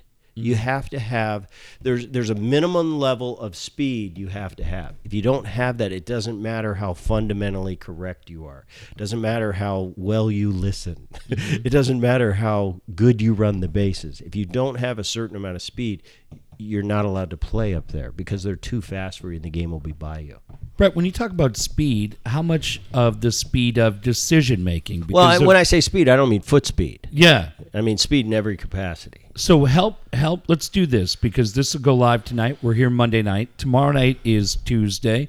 Max Scherzer will be on the mound tomorrow night for the Nationals. So this is the thing that I love because you see a completely different game than the rest of us do. So tomorrow night, for all the people lucky enough to hear Bret tonight and lucky enough to pay five bucks to subscribe to the show, You're lucky. Dave and I say you're welcome. tomorrow night, you're well. I say this, but you're now going to have a way to watch this game differently than you were going to. Bret, take us into the box. It can be any player, it can be any situation. When you're sitting in the box and you're facing Max Scherzer and you're trying to determine what's coming at you, how much of that is what you talked about earlier? As a hitter, I've done my video work. I know what he wants to do in this situation. Or how much is it trying to pick up the ball from the release point and the time that you have to make that decision? Pick, picking the ball up from the release point has nothing to do with anything. We Okay, so what are as we a hitter, looking at a- for? as a hitter, we always have certain physical things that we do. We get in the box, we do this, this, this. We have checkpoints, and everybody's different. Mm-hmm. Um, as a player, everybody's going to have a different experience. Now, these players, they've, you know, some of the players on that team have a lot of at bats logged Sure. against Scherzer. So they're going to have a little bit different game plan. What's he been successful? What's not? The thing I find with elite pitchers, mm-hmm. the elite elite, is they're not predictable. Mm-hmm. So they might have might have gone at you two weeks ago and carved you up a completely different way Right. than they're going to do it. And it all depends the hitter, the time of the game, what he's feeling best with that night, what he's got, what he doesn't have. For me, with the elite guys going into a game, I'm going to take all that into consideration. I'm going to consider the year I just had against him. Where did I get him? Where did he get me? Uh, did he have a good year? What was his out pitch? What was this, that? That that's all the, the the easy things to look at. But when it comes down to it, when you got an elite number one guy, and Yeah. for me, an elite guy means he's got two or three pitches that are plus pitches. And when I mean plus, it means if I'm facing Pedro Martinez in his heyday, I'm not going to hit his fastball and his and his curveball okay. and his changeup. If I'm facing Randy Johnson in his heyday, I'm not going to be able to hit his. And when I say hit it, I don't mean touch it. I mean mm-hmm. drive it. I mean do something with it. So I'm not going to be able to hit Randy's fastball and his breaking ball. So my my thought process is I'm I'm going to get on one of them. Okay. I'm not going to waver. Now that might change at bat Sure. to at bat. If I get on the if I get on Scherzer's, you know, his out pitch his first at bat, and I do some damage, now I might have to change my game plan. But I already got him, so I'm going to get on one. I'm going to get on fast, or I'm going to get on soft, and I'm going to and I'm going to flip a coin and hope I can wait him out because it's- I'm not going to hit both. So one quick follow up. Again, for the for the people that are watching tomorrow night, as they're watching Scherzer, the guy in the box, is he deciding to swing based on what he's thinking or what he's seeing? Depends on the hitter. Oh, gotcha. Depends on the hitter. Yeah. You know, the great ones I that I followed and really studied, the Manny Ramirez's, the Edgar Martinez. They might wait six pitches, and finally they got that one they were looking for. But they had the patience to let everything else go. And sometimes you've got to do that. Sometimes I got to let two fastballs go to Ugh. get to where I'm going. I don't Yeah. like to do it that way, Yeah. But I got to do it, and I got to wait them out. I can't waver because if I waver, yeah, I might get beat this at bat. But I know if I stick to my program, I don't waver over 162 games, the percentages are in my favor to be the best I can be. Yeah. Whereas if I waver at bat to at bat, you never know what's gonna you never know what's gonna happen. You know, it's like betting a black, red, black, red. Yeah. No, you either stick with one, and if you catch your catch a hot hot run or catch a trend, you're gonna do it. You know, there's a gambling metaphor, but it's one or the other. With Randy, it's like, man, John Smoltz was a nemesis of mine. Man, Yeah. I could not pick up his slider, and he would throw the slider right down the middle, and it, and to my eye, it was a four seam fastball. And he would never throw the slider for a strike to me. He'd throw it, uh, make it appear to be a fast fastball down the middle, and he'd break it off the plate. God dang. And I just thought to myself, I got to get on one or the other. Yeah. And if he if I get on the breaking ball and he and he paints me with two fastballs to start me, I'm 0-2. Bad plan. Yeah. You know, it, it's but you got to do that with the great ones, and uh, that's why they're great. Game within the game is my favorite. Uh, thing you know, I about love the question that that Jeff asked because uh, it's funny. Obviously, I'm never going to bat against Scherzer. But Well, I'd hit off. I'd hit off catchers too. I'd hit Yeah. off tendencies. I know what. that's what I, certain that's what my thinking. question was going to go yeah. because Who's my catcher? If it's Varitek, no, it's going to be a battle. He doesn't give away his. He he doesn't show me his cards. and so that, But if that it's somebody else, I, I know their cards. Yeah. So okay, so here here's the question I have I have going. We'll just go with Scherzer because he, he's one of those guys where I've seen in person and I obviously watched a million times on TV, but in person I'm like, holy shit, that guy is amazing. And so when I sit there and I watch Scherzer and I'm thinking. I have no chance of hitting the slider, so I'm gonna say I'm gonna wait for the fastball. Now, do you go to the tendency of he won't throw back to back sliders? Do you go back and, Well, I know. I never go to the tendency. I, I can't hit it. Okay. I can hit anything So I'm sitting on it. Got it. Okay. So let's say you're you're saying, "Hey, I'm looking fastball," but he doesn't throw back to back fastballs. Well, I'm gonna you- know I mean, that. that's No, what I'm gonna saying. know 'em, Will- but will the great you- ones will you might, know that? might back me up. Here's what the great ones are going to do. They're going to see you. They're going to see. They're going to read you. They're going to watch me as a player, me in particularly, because they know my tendencies, and they can tell when I take a fastball with no intention of swinging at a fastball because maybe my foot came down a little late because I'm sitting on a breaking ball.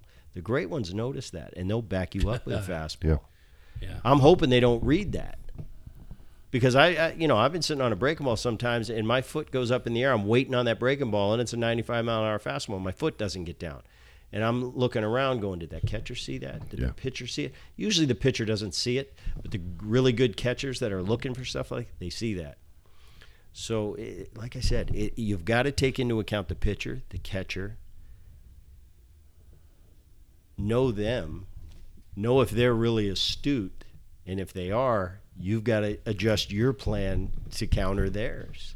So it's a big Yeah. It's the game's deeper than it's really deep. Well, that's what's funny when people say, "Oh, the game is boring. It lasts too long." and I go, "Bullshit! If you're I'll, in that tell you dugout, you have no the, idea." The, the guy that used to drive me crazy, and I love him, and is the best player I ever played with. Yeah. uh, Kenny Griffey, and I'd be sitting there grinding when I was a kid, when I was a rookie, and he, he, he you know, he's have his hat on backwards. He'd be, man, I just see ball, hit ball, man. I'd look at him, I said, Kenny, you know, yeah, whatever.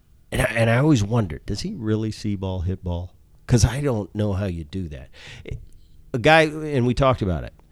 The elite pitchers, they have plus pitches. The average pitcher doesn't have plus pitches. He might have a good fastball and a good breaking ball. I can look for a fastball and still drive his breaking ball Yeah. because it's not elite. The elite ones, I can touch his break. uh, I can hit his fastball if I'm looking for it, and I can put his breaking ball in play. But I'm not going to hurt him with it, and I'm up there to hurt you. So why, why am I looking? I'm not looking to touch the ball unless it's the right situation. And I got that shortstop playing me deep with a runner on third and less than two outs. Then I'll take a uh, 18 hopper to the shortstop for a ribby. But other than that, I'm looking to knock the crap out of you. Yeah. So I gotta I gotta set up my strategy. The the other thing that obviously we we probably skip over is by the time you're there in the bigs and you've played for a certain period of year, you have seen hundreds, if not thousands, of sliders, fastballs, curveballs, whatever you want to see.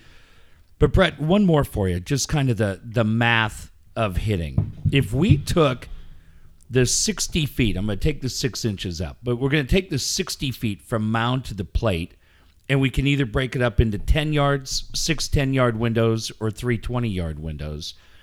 At what point is it that you make the decision in your mind, swing or skip?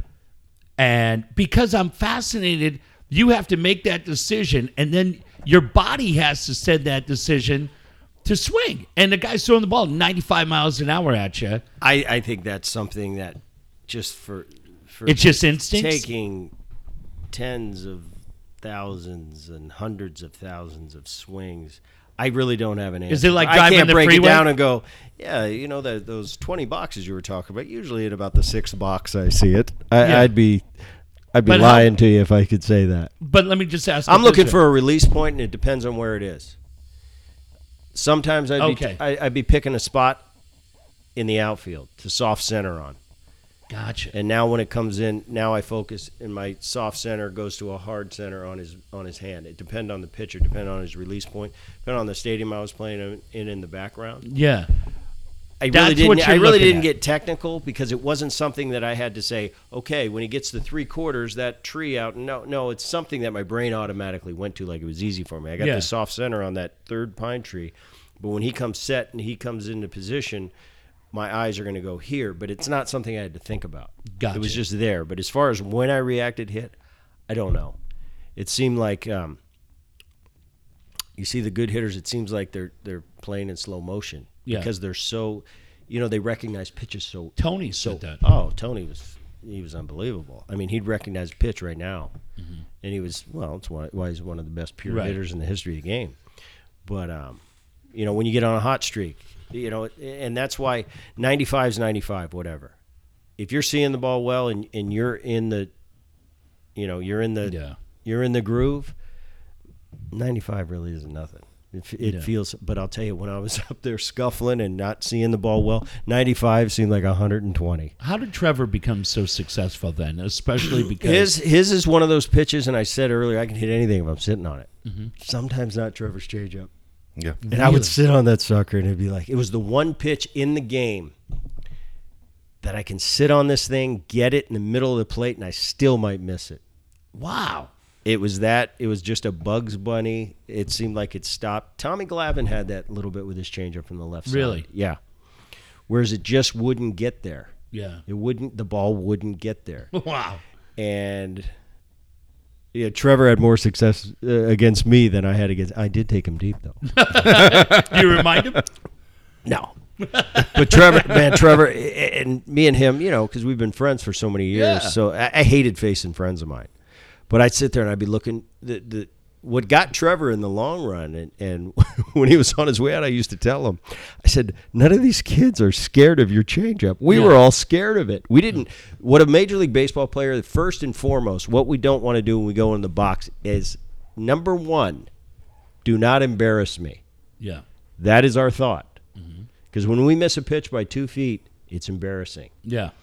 So I'm not going to let Trevor make me look screw myself into the ground. So I'm going to sit on that changeup. And Trevor would throw me just a little 90 mile an hour two seam fastball for a strike, and he had great control. And he would just kind of look at me because he knows I'm sitting on the changeup. And um, I said, "Your biggest problem, man. This is right at the end for Yeah. him. You know, when he knew it was kind of over. I said, these kids, they don't know how good that changeup is. Right. So you try to get that get me over fastball for a strike, Yeah. it, and it's ricocheting off Oh, the yeah. facade because the rest of us respected that changeup so much that we would give you that strike. Yeah. Uh, these guys, they don't even know No. any better. Oh, Trevor Hoffman, I heard he was good. First pitch fastball, whack. Bang. When the rest of us are taken because we're going, no, we, we can't get embarrassed by that changeup. No. that caught him in the long run. We, we know you're doing a ton of uh, radio this week and leading through the World Series, so we're going to get your predictions first. What are we going to see? Who's going to match up in the World Series? Who's going to win it? Wow, it's tough. Had to ask Is you before Aaron you listening? left. No, Aaron's not listening. Okay, I got to take my hat off and just be Bret the fan. Yep. Yeah.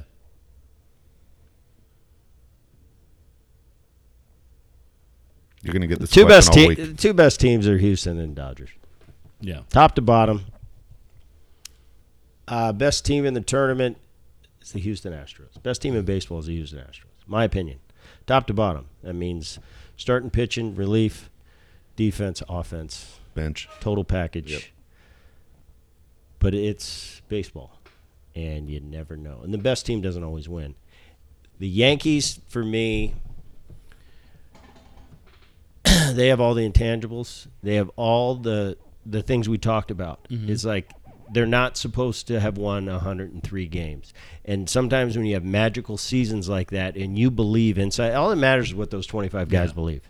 And if they believe nobody's going to beat them, it it would not surprise me one bit if they beat the Astros. It wouldn't surprise me one bit if the Yankees won the World Series this year. Yeah.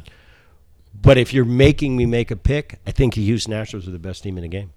When you look at Cole, Verlander, they put Grinky, Greinke. in the mix. I'll tell you, and I look at Dad's team, and I hate Oh, to just I hate to just look at Dad and Aaron's team, but I've been saying for about a month now, when the Nationals started to get hot in the second Yeah. half, I said, I'll tell you what, this team gets to the postseason, Oh. and you got Corbin as your third, Yeah. Strasburg who could have won 20 games. Right. And Scherzer, arguably the best pitcher in the game in the last five years. Yeah. And those three get hot.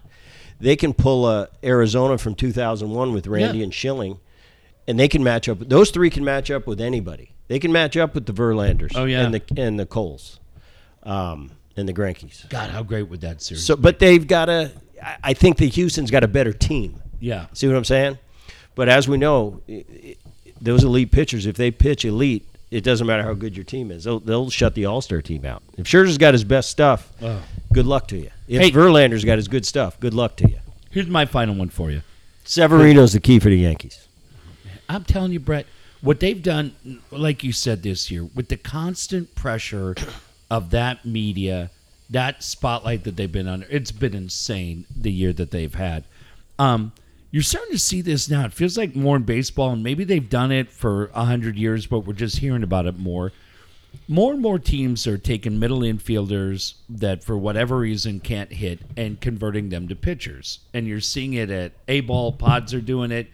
Handful of teams are doing it right now. If for Bret Boone, for whatever happened in the minor leagues, the bat wasn't there that we got to know.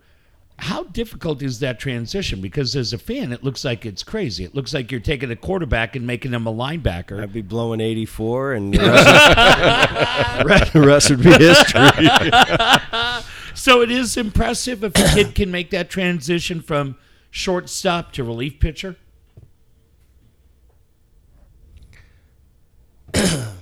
um, I think if you give a guy a, a tremendous arm, of course, it's it t- to pitch at the big league level. No matter how hard you throw, there's a lot more to it than that. Sure. Um, that's not as impressive to me as, as other things are. Now you turn a. Uh, the most impressive thing I've seen is Craig Biggio I was, was just was a ask. catcher and he became a second baseman. And then a center fielder. Well, any any of us in the in, in the middle infield can play the outfield. You could play the center. outfielders are a bunch of infielders that can't play the infield, and they all They know are. that. Yeah, they all used to what be they middle are. infielders. Hey, I bet, you, I bet you in high school you were a shortstop. Now you're playing left, and you're a defensive liability for us. That's what outfielders are. And the center fielder usually can run. But for Biggio, I was from That, that was second. impressive. That was impressive. You know what's weird? My dad didn't catch a game in his life till AAA. He was a, Really? he was a third amazing. baseman. And you know, this is the weirdest thing too.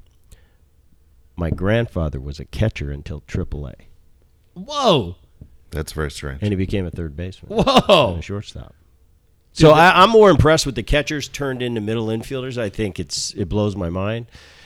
And Biggio was good. He was Did a he good get a gold glove in second? Yeah, Uh, he he's- did. he should send a couple of his to me. Stole a couple of mine, but yeah, he did. And and Craig, you know, I, I, of course I'm kidding. He was Yeah. He became a good defender. You know, he was always a Hall of Fame hitter, but Yeah. he became a really good defender, and that's after catching for years. So that that's impressive to me. Anything's impressive to me to to, to Yeah. play this game at the highest level. But I think you got a real advantage if, if you can throw 97 and you're a shortstop because you you've got a certain amount of skill if you can play shortstop anyway. Yeah. Uh, now you got to hone it and take it to the pitching side and, and learn that side of the diamond. But um, Who stole your MVP? Anybody that v- got voted higher than me, No, but I thought I thought we Ichiro. had Ichiro. What was it that Ichiro stole from you? That we've had a he stole my MVP. that son of a. Bret was he did. named MVP of that Seattle team in 2001, yet Ichiro won MVP in the That's American League. the one. It's unfair. I couldn't beat the hype. I'm sorry to do Couldn't that. beat to that. you. The That's my- Japanese media was overwhelming. See, you sit here just b- bitter in my old. I'm days. sorry, You I know what? Yeah, okay, here, here's an interest. I was going to let you go, but I got to ask about this because the other day it threw me off. The other day, Hyun-jin Ryu's interpreter came out with, you know, Hyun-jin Ryu standing right next to him saying, um, DeGrom's the Cy Young Award winner. I believe he's the, the best pitcher in the National League. He should win the Cy Young. And then uh, my son and I are watching and going, "What if that's not what Ryu said at all? what if what if uh, Ryu just banged Degrom? um, I mean, banged uh, his interpreter's girlfriend or something?" And he said that because we were like, if you look at the numbers, Ryu has better numbers than Degrom. It was so strange for him to come out and say that.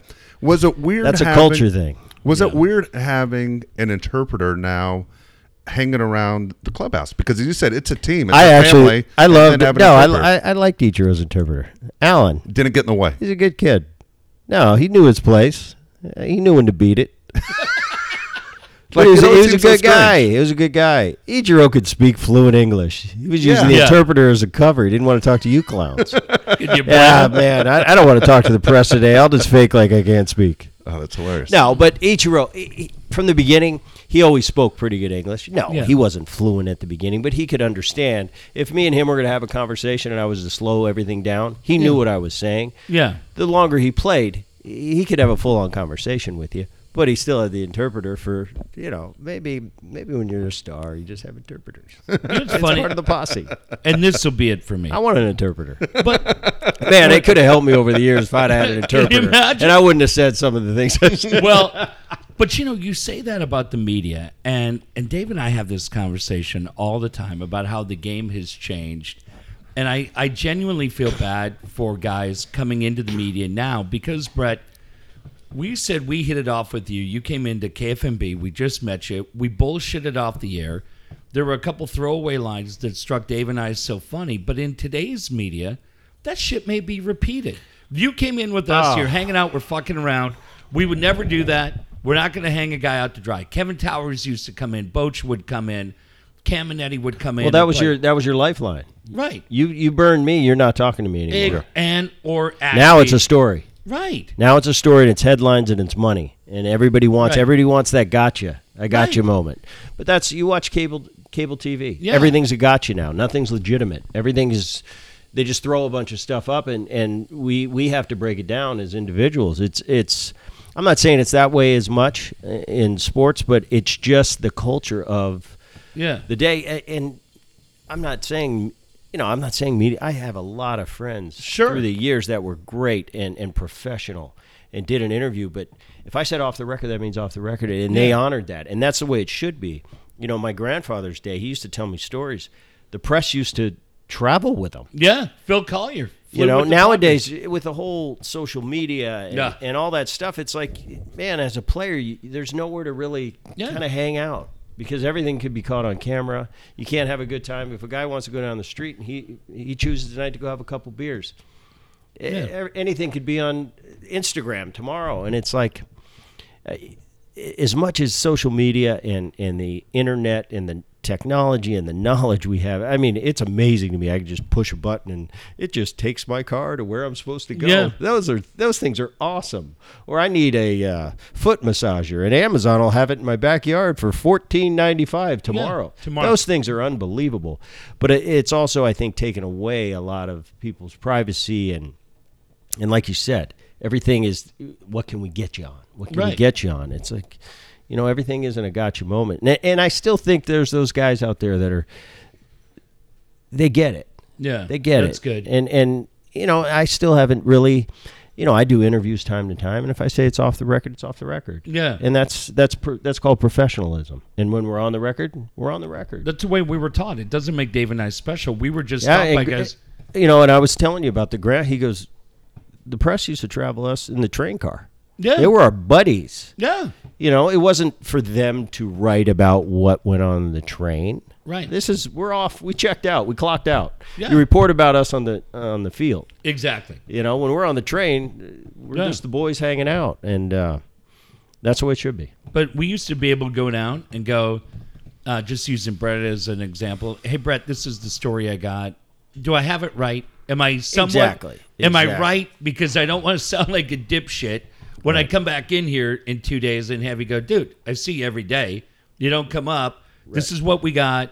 Set me straight. I'm not going to put your name attached to it. We'll just say, hey, we've been told. I, I had a few times that happened to me a few times when I was young, and um, I never talked to that guy again. yeah. You know, I was in Cincinnati and I came on the air, it was during the strike in '94, and I was the assistant rep for the Reds, and I I got a phone call from a gentleman, and he said, "Hey, Bret, I want to do a." I said, "Listen," and I was getting beat up about Yeah. the strike, and I I was doing so many interviews. I said, "Listen, I just want to talk about pos- I don't want to talk about the strike today. Let's talk about the off season or whatever." He said, "Okay." He said, "I won't talk about that." And I got on the air, and the first thing he said, was, Fuck. and I just, you know, if because it was over the phone, and he had me there. Yeah. It's like, what am I going to do? Yeah. We just agreed 20 seconds ago, and you go there for the first question. So I kind of danced around it, and then I never talked to him again. yeah. Wow. But that didn't happen very often. That's- it's very rare. Bret, we appreciate it. It's always a ton of fun. You're I the best, appreciate you man. coming down. That was awesome. All right, guys. Thanks for having me. Thank you very much. All right, we said uh, we said goodbye to Bret. Give him a chance to uh, leave so we can uh, finish uh, wrap up the show a little bit. Some stuff I, want to ask you about, but of course we got to thank the people that helped this show go. Want to thank Dan Williams. First off, thank Dan again for everything he does and investing his time and money into this show. At the same time, calling Dan, investing with Dan is the smartest thing you can do. Dan's the guy that's going to stretch your money, make it last. Right now, you look at what's going on in the market with all the talk politically of what could happen, what is the best thing to do with your money moving forward. Dan has the answers. It's 858 688 6813. 858 688 6813. Man, I got a phone call tonight from somebody very close to me who is going through some financial situations and they are kind of dealing with the IRS, they're dealing with some credit card stuff, the whole thing and they said, "Hey, can we get together because you have dealt with loan stuff in the past?" And I said, "I absolutely will, but I said I have to make a quick stop." And I stopped by my house on the way down and drove by this person's house and said, Listen, I'm going to see you on Thursday night, but I want you to start looking at this book right now. And Dave, it's not a joke. Yep. It's true. Earlier tonight, about seven o'clock, I gave this person uh, Dan's book, Borrow Smart, Repay Smart, because it is so important. This friend of mine is a homeowner. They are they have a ton of equity in their property but they're dealing with some financial issues and I will help them as much as I can but I said to them the person you need to know is Dan Williams. So I I just would recommend it for everybody. The market is important but especially if you have equity in your property there are so many different things and Dan's the guy to teach you. 858-688-6813 and I'll keep you in the loop as to how that moves forward. But yeah it's just going to be another person, I think, that's going to use Dan's program and has the book tonight. You can get it for free, san diego lending.us slash Dave Jeff. Get those books tonight because if you don't need them, somebody you know will need them. Yep. And just think about how great it'll be to get them Dan's help and get them back on their feet. Man, talk about sleepless nights and everything else. We're going to get them back rolling, and Dan's going to be a big part of that. Also, want to thank Brian Curry. Brian Curry, again, selling real estate all over San Diego County for more than 20 years.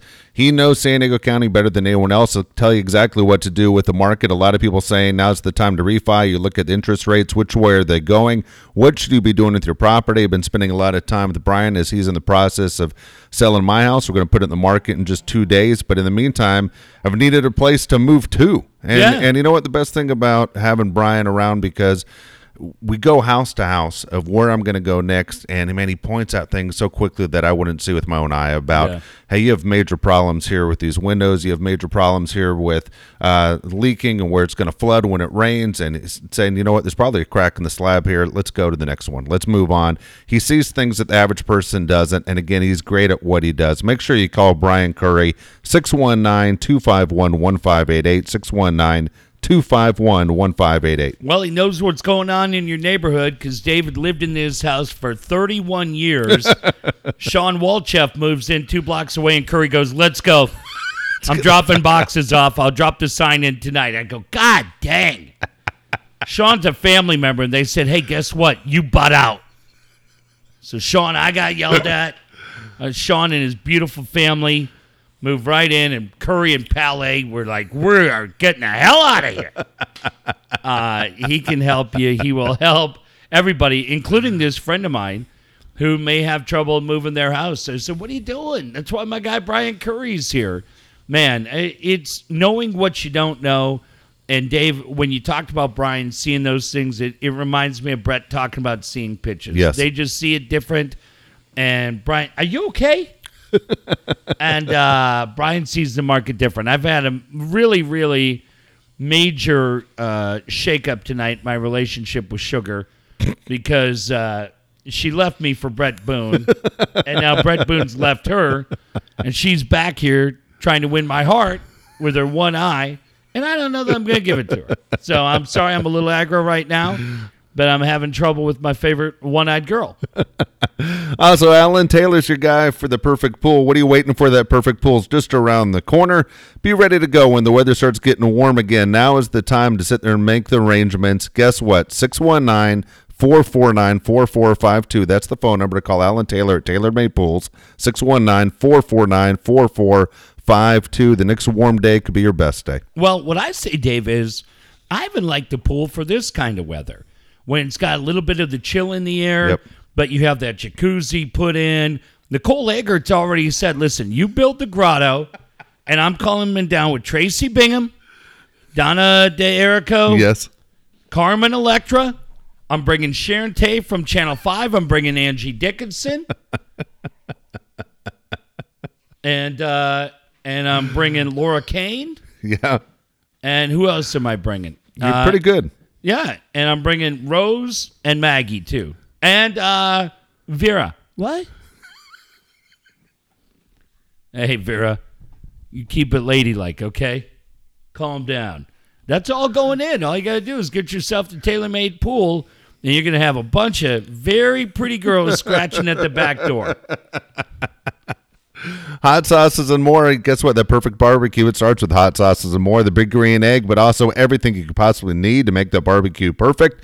I was with Brian Curry, as I said the day we drove right by. He goes, "Isn't that where hot sauces and more is?" I go, "Damn right it is." He goes, "I'm stopping by as soon as I drop you off." That's the place to go to make your barbecue days that much better. They know exactly what they're doing, and they sell meat now inside the store. Again, it's the Otay Ranch Mall right next to Macy's. You can't miss it. Hot sauces, the letter N more.com. Go over and see our good friend Brian. Well, uh, I told you this Sunday night, it's the big WWE event, Hell in a Cell. That means we'll be barbecuing at the house. I had talked about barbecuing swordfish. Yeah. But my kid, who has an attention span of 24 seconds, completely forgot the conversation. What? I was like, you just had grilled swordfish. We said we are going to grill swordfish. When? I'm like, at the brig. Oh, that was good. I go, yeah, asshole. That's why I said it. So I don't know what the hell I'm grilling. It might just be hot dogs. Who knows? Kid makes me goddamn insane. Nothing more. And I told him, I go, oh, by the way, happy National Sons Day. Guess what you're getting for your fake holiday? A fake gift. You're not getting anything. Christ's sake. Enough of this shit. But uh, I'll be grilling on Sunday. Yep. I'll be going by and seeing Brian, and I'll be reminding him that his friend and compadre, Jerry from Pork Belly, has a terrible attitude. He's very salty because Jerry was the one guy who sent me a, a message saying, Hey, do you have a link to the Laura Kane podcast? It sounds funny. And then I came on here last week and I said, All these fucking guys light me up for Laura Kane's podcast. Like, it was only Jerry. and uh, he sent me a message last week. He goes, You dick. I knew you were talking to me. Sometimes I do the show in my head for one or two guys because I know whether it's Steve Woods or Yep. Jerry or other buddies of mine, they're just going to be sitting there listening and then they're going to hear themselves get their legs cut out. It's strictly for my own amusement. But Jerry and Brian have been great for my barbecue needs. The uh, Brian will be great for you at hot sauces and more. So my very uh, half-hearted public apology to Jerry. Sorry. And finally, Kyle Fluker, that perfect website's just around the corner. If your business isn't working the way you were hoping it would work and you aren't getting the kind of attention you need, it could be the website. Kyle Fluker is the guy to fix it. 619 500 6621. He has a lot of time right now because his Cubs aren't in the postseason. 619 500 6621. Oh man. Well, they're not going back anytime soon. They're, it's just a question who's going to fuck it up faster, the Cubs or the Padres. Uh, one of them will fuck it up. I will say this the website for jakesprojects.org looks great. And uh, just visiting with a buddy of mine at the Rams game yesterday who was saying, Hey, man, tell me about the website. I go, I don't have to tell you anything. Go look at it. DaveandJeffShow.com looks great. Your website can look the same. Absolutely. All right, got to ask you be, before we get on out of here. Um, the Padres season ended yesterday. Uh-huh. Of course, it ended on a low note. Rod Barajas was not the spark they were looking Yeah. for. Holy shit. But the fact that they they finish in last place does that make any difference at all? Of last place, second last. So I'm with you. I think finishing in last place is about as demoralizing as it can get. Well, and I think today what you saw from from angry Ron Fowler, who uh, he didn't have his battle of Little Bighorn, he was Little Big Mouth. Uh, what you saw to Ron Fowler today, though, Dave, is I I can understand where the frustrations coming from from Ron and whether or not he he regrets it in three days, like a lot of people do. I know how it is, Dave. You know how it is. You get frustrated, you say something, and then you calm down. You're like, ah, shit. But man, you I know what Ron's frustration comes from and, and where it comes from. And and the frustration is that that this year was I mean, I'm not telling you guys anything you don't know, but remind yourself this was supposed to be not the first step, but a major step in turning the tide for this franchise. The money that had been invested, the promises that had been made, the last couple of years with Hosmer and Machado, and it was supposed to be an off season where the where the foundation had already been laid. And the next step was going to be in a couple of weeks, whether it was the next free agent or Mackenzie Gore, the idea of Gore coming up, Patino coming up. And then the next part of that was supposed to be the excitement of the uniforms, bringing back the brown. And I know what Ron's thinking tonight is he's like, fuck, we're not any better than we were before we invested 60 million in, in the, the Cuban kids that we signed. We don't know if any of these fucking guys are going to be impact guys. We put money out for Myers and he's a fucking dick. We put money out for Hosmer and he's shit. And we put money out for Machado and he doesn't fucking care. And if I'm Ron, man, I get it. Because say what you want about Ron, whether he, whether he did the right thing or the wrong thing today. Goddamn, man, that is a guy who is such the polar opposite of Dean Spanos. That fucking guy wants to win. And whether his approach is the right one or the wrong one, man, you can debate it all day. I don't know what the answer is. Time will tell. But what Ron knows tonight when he puts his little head on his little pillow is this nobody gives a fuck about your uniforms. Nobody gives a shit. Your team sucks. Your GM's a control freak. You're turning into Lord of the Flies over there. We all know you're going to fuck up and hire the wrong manager. You're going to hire another fucking hitting coach. You're not going to do jack shit. And next year, you're going to be another 72 win season. and you have not got to the core of the problem. You have to go to the core of the problem. And Ron needs to realize the core of the problem is AJ Preller. You needed to pull the plug. When you look at what the Angels did today with Brad Ausmus, Brad Ausmus got one Yep. year. In a year when Shohei Ohtani couldn't pitch, when Tyler Skaggs was found by his team dead, when Mike Trout got injured, guess what the Angels said? Fuck you, beat it. Yep. With two years left on the deal, he's out. Joe fucking Maddon won a World Series. He is beloved in Chicago. When I went to that Cubs game, everybody wearing Joe Maddon t-shirts. Theo said, "Guess what? You're fucking gone." Be- hey, just by the way, the best five years the Cubs have had since 1909. Right. And they still said, see you later. Dave Dombrowski was the president of the Red Sox who won the World Series. Red Sox management came to them and said, "Hey, we got to get below the luxury tax." Dave Dombrowski apparently is saying, "Look, man, that means we got to get rid of Mookie Betts and JD Martinez. I don't think it makes sense." Hey, Dave, guess what? You can go fuck yourself. You're out. Yep. But for whatever reason, the guy who gave the extension to Wil Myers, the guy who signed Ian Kinsler, the guy who fucking just, yes, had some good moves, but had a lot of fucked up moves. Garrett Richards, Hosmer. Yeah, I mean, I I don't mean, know these if are Garrett bad, Richards. But these Dave. are bad. I do. That's a bad contract. well, we'll see next year. Well, what are you expecting, Cy Young? Because if you look at the games played, Garrett What'd Richards has say? played the last six years. Garrett Richards doesn't play anymore. He hasn't Oh. played in a long fucking time. Well, he was back. Okay. okay. Well, good. He's been on the six-year disabled list. Well, great. And next year, when he's 12 and 12 Oh, with a 3.7. Sell your you, on another. You're corner. to eat your fucking words.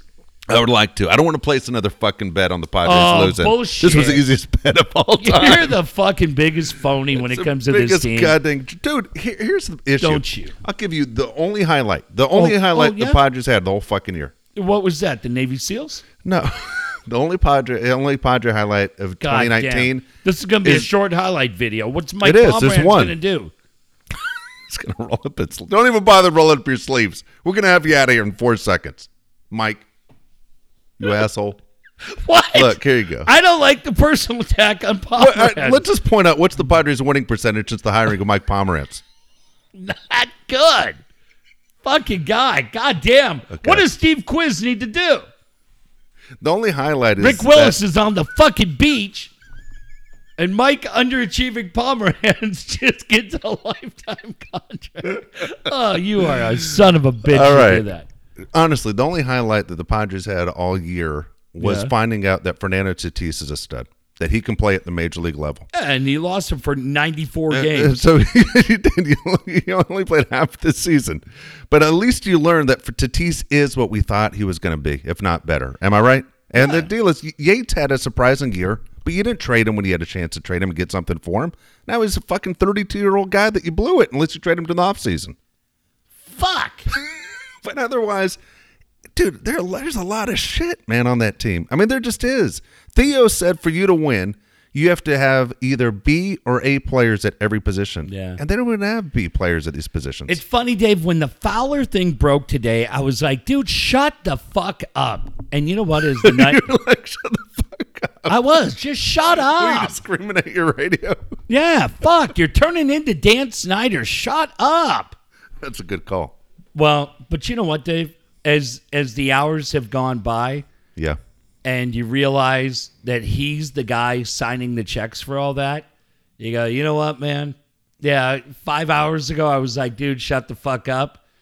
And now you kind of look at it and you go, dude, I get it. But are you to the point where you're saying you're the guy that hired Preller and stayed with Preller? That unless you make a change, Yeah. it's never going to change? yeah, I mean, when he's saying in 2020 heads are going to roll and it's going to start with him, oh, you're jumping? You're jumping ship, Ron? Oh, shit. Where are you going? Bullshit. You get back here. Do you see any way that this team is contending for a wild card right now next year? No. So they are pushing the goalposts back, like everybody's saying. Well, but I do think, I do think, Dave, they are owed the offseason because whether the moves were right or wrong, yeah, and Hosmer, I didn't really. Hosmer to me was never that exciting. I didn't. I didn't really do it, dude. I was all in on Machado, so I can't tell you now. I was too. I was just disappointed by Machado. So was I, but I can't tell you the Hosmer signing. I just remember going, God, seems like a lot of dough for that guy, and he seems like a good player. Machado to me, I felt like you were signing a franchise player, and so because he wasn't what you hoped for, um, I can't I can't change my opinion on the Machado signing today. I just can't. So they went for it, man. They went for it. I was very pleased with that. I was very upset by the way I thought he went about his business, especially the second half when he said it was, it's hard to stay focused and and stay interested in August and September when you don't have a chance to you- win. But it's like, fuck, dude, you're a professional. But isn't there a part when you say it like that that explains where Ron's coming from? Yeah, I, I'm, I don't disagree with what Ron, Ron said, said, it at was all. cathartic. Yes. Ron went in when AC called him two hours later. He backed off the Hedges comment. I don't have any problem with ripping Hedges. This fucking town, god damn, stop being fuck. Hey, you're fucking sheep. There's two parts of that job. It's offense and defense. Jesus You're right. Christ. You fucking guys that plead Hedges' case, he can't fucking hit. Like I was at the Rams game yesterday, and I have a couple buddies who are Rams fans, and they're preaching to me about Gurley, how great Gurley is. I go, good, he can't run. He's a running back. He can't fucking run. Like, figure it out. Uh, and I'm not. I'm not. You aren't saying, wrong. I'm not saying Mejia's the guy. I'm just saying Hedges, God damn it, isn't the guy. At what point do you have to say, if you're Ron, when do you say it about AJ? If you're this fan base, when the fuck do you finally say Hedges isn't the guy? Stop falling in love with the guys in Oh, the my uniform if they aren't pulling their weight. That's what that's what the issue is. We fall in love with anybody that puts on that Padre uniform. God damn. Everybody but Kinsler. Yeah, boy, no shit. And you know what? Kinsler won a couple games for him this year, but Kinsler's signing was a bad signing. Well, I was told by people in the media that there's a couple of mouth breathers on that team, and the first name mentioned was Ian Kinsler. Really? Boy, he's a. I've never met him. Yeah. I don't know anything about him. Is Kinsler one of those guys where, hey, guess what? Another guy that came to San Diego to retire? I just heard he's a dope. I I'm not reporting that. Well, just see ball hit ball, stupid. What? I was surprised by that. I mean, he, he was good with Texas, good in Detroit. Yeah. Terrible for the Angels. Terrible for the Angels. And the Terrible Angels for knew here. it. Yep. And hell, the Red Sox would have swept the Dodgers if it wasn't for Kinsler throwing the fucking ball away. Uh, I, He's the one that pushed that game to 18 innings.